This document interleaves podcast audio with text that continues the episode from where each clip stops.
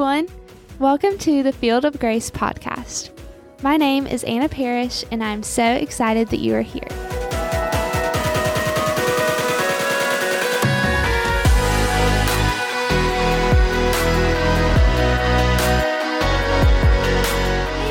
Welcome back to the podcast. I am so excited to finally get an episode out this summer.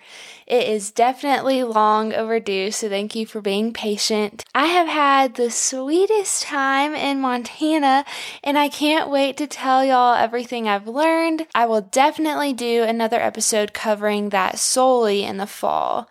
Until then, you can keep up with my everyday life by following my podcast Instagram account at Field of Grace. But this week, I interviewed Tonya Nicholson. Tonya has been a mentor to me this summer as I've walked through this new season in a completely different place, alone and 2,000 miles away from home. She has been an advocate for me, been a friend. She's listened well and welcomed me with open arms. Today, we will be talking about church hurt and what remodeling her faith has looked like.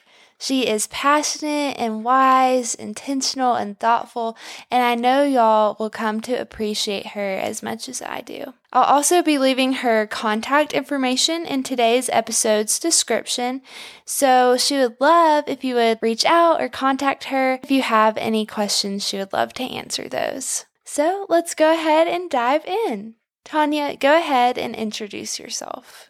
Sure. So I'm a self employed bookkeeper. And uh, here in West Yellowstone, I help coordinate the digital ministries for the First Baptist Church, which really just means like I'm the kind of the tech guru, I guess. so um, help help get the services online, and then I'm also a CBF West coordinating council. I'm on that as their treasurer, and also on the ministries council for CBF Global. And I was born and raised in North Georgia uh, in the foothills of the Appalachian Mountains. Now live in Island Park, Idaho, just about 30 minutes from the west entrance to Yellowstone National Park. And this year in the fall, I'll be attending Baptist Seminary of Kentucky virtually uh, to start working on a Master's of Divinity degree. And it's going to be kind of a slow journey because I am planning to work throughout that. So it's going to take me some time. Uh, fun fact let's see. My husband is is always my default fun fact. That's what everyone loves to talk about. So, my husband is a bear biologist, which means he works for Idaho Fish and Game, does conflict resolution between humans and bears, and also like traps, tags, and tracks grizzly bears for research.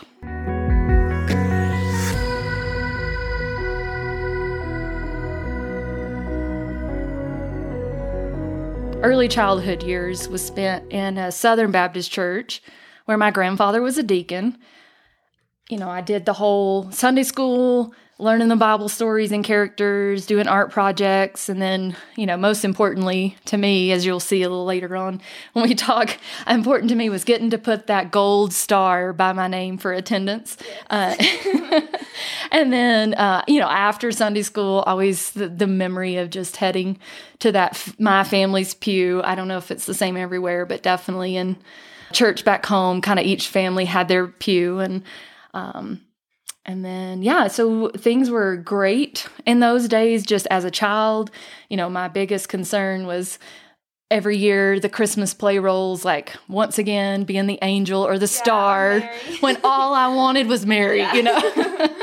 like I just wanted that role of Mary and never got it. So um, that was the, the biggest dismay in those days. Um, and then, yeah, so that was the church that I kind of first made the commitment to to follow Jesus. And the thing I remember most about that day that's really kind of been uh, a grounding moment for me was just the overwhelming love I felt from each of those people um, as they come around, as that tradition did afterwards, and shake your hand and give you a hug. And I just felt such love. And so that, like I said, really helped ground me uh, and helped me hang on at times when everything else was kind of in question for me. And then in high school, I started attending an independent Baptist church. We attended really a lot of Baptist churches throughout the country, but especially in the Southeast while my husband was in college and graduate school. And then even after that, he was seasonal. So we went to a lot of places. And, you know, I think I was very uh, drawn to that because they seemed to have such certainty. They had mm-hmm. all the right answers for knowing what it t- took to make God happy, and I wanted to make him proud. Mm-hmm. Again, I think that's kind of going back to that gold star thing. um, so without even realizing it, I kind of began to take on a legalistic mindset. And I wouldn't have admitted at the time, but I thought church attendance, good behavior and right beliefs made me just a little bit better than other people who didn't measure up to those same standards. And I'm not blaming anyone else for that. That's just how it manifested itself in me. You know, I've said before, I got view of God was a lot like Santa Claus. Mm-hmm. he was always watching to, you know, put you on the nice or naughty list and um and I thought what he wanted out of me most was performance. And, you know, that's my performance was how I could get him to love me more. But problems arose when consequently, when I didn't live up to those standards, it felt like he loved me less. So, yeah. And in many ways, I was saying that kind of carried over to every aspect of my life. Was very much, and I still am, uh, maybe a recovering people pleaser. um, yeah, so, you know, want people want people to like me. And so I have this tendency to become exactly what I think they want me to be. The the toxic part of that is the fact that, you know, my own worth became dependent upon how I thought other people perceived me and if I could live up to their expectations or not. Yeah, that's kind of a background in a nutshell. yeah. so, how do you think the ways you grew up in church and all that stuff affect your spiritual life today? So I think I had the first crack in that kind of certainty uh, when my my mother, who d- had decided to become a member of a a similar independent Baptist church that she had been attending, because she was divorced, becoming a member was a problem, and so she was the whole reason that I knew what sacrificial love looked like. And so the fact that she was being told that she didn't make the cut for church membership was that first crack in my worldview or my certainty. I knew somehow in my heart that that didn't feel like Jesus, but I didn't know. I wanted to make sure that lined up with, you know, scripture or who Jesus really was. So I kind of set out to study go- the gospels for myself and, you know, wasn't willing anymore to just take someone else's word for what God was like or what Jesus required of us. And I kind of feel like I've been on that journey ever since. You know, I've, said before to people that after I finished kind of studying, you know, went to the library, checked out books, got got the gospels out and and there was a point where I remember just thinking, wait, this is all about love. wow, yeah. And so that's when things really started changing. You know, I kind of realized I'd been missing the forest for the trees. Like, I knew it was about love, but it wasn't really. And if if God was love, as is in you know written in John, then then I'd peg God wrong. Yeah, so that kind of led to people say deconstructing, but I, I, kind of refer to it for myself as kind of a remodeling of my faith. I don't know why that feels like it fits better, but it does. And hopefully remodeling through a lens of more love and grace centered. Yeah. And so I, I come to the realization that you know, nothing I did or didn't do would cause God to love me less. And that really, yeah, that changed my whole world. And then also how I viewed other people changed after that. I'd also say, you know, I got I got some warnings along the way from like I said, we lived all across the country. So some warnings of that's a questioning or uh, you know, that's a slippery slope and you know, you need to be careful or you're going to just study your way out of faith altogether. And I think in some ways they were right. It is a slippery slope, as in one question did lead to another question, led to another question. But for me, that has actually led to a, a better place. Mm, mm-hmm. Yeah. So, you know, I, it, my question started with, you know, how did Jesus actually treat divorced women?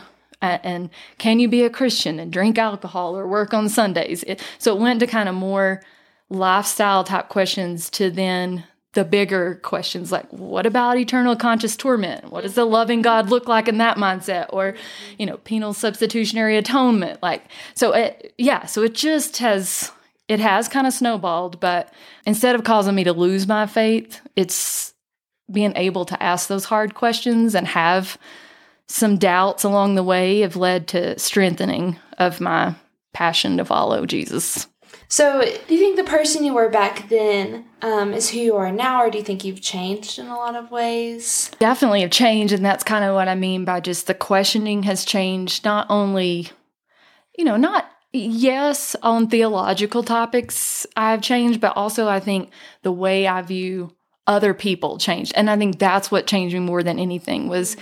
I went from this mindset of thinking, I, I always think of one person in particular that I actually did feel like I physically had to go back and apologize to and just said, I'm so sorry that I treated you in a way that, you know, that made you feel like that if you just you just needed to be a little more like me to be a better person or something. I you know, I don't have the words exactly now for but just said I'm I'm sorry that I did that and you know, they said, "Yeah, you you did do that, but it's okay." And you know, they graciously forgave me and yeah, so I think that probably changed who I am as a person more than anything, just not only just for me, but the way I view other people. So a lot of times deconstruction, I think, starts in a spot where you feel like you've been mistreated, but you start to see the mistreatment of others and maybe in ways you've even mistreated them. Mm-hmm. So even though it starts kind of personally, I think it broadens your view to what's going on with other people. Yeah. What topics are you passionate about? I can tell you're passionate about just church and helping other people, mm-hmm. but um, along those lines or, or any other lines, what what are you passionate about? Yeah, so I love discussing topics of faith. As you can probably hear, it's kind of been like, you know, once I started that, it was something I love.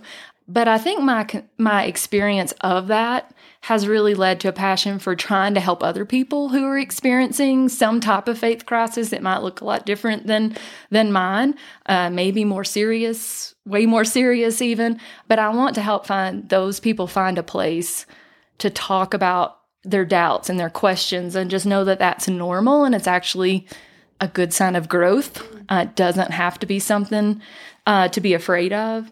And, you know, I, I want people to know that if they walked away from faith or considering walking away because of something someone else told them they had to believe, like, or that they had to, I, I know some people talk about this feeling of, uh, I felt like I had to check my brain or my heart or both at the door of the church. Like, so if if that's how you felt, then maybe there is another way. I, I, at least for me, I found another way. Another thing I hear is that, well, I believe I don't fill in the blank.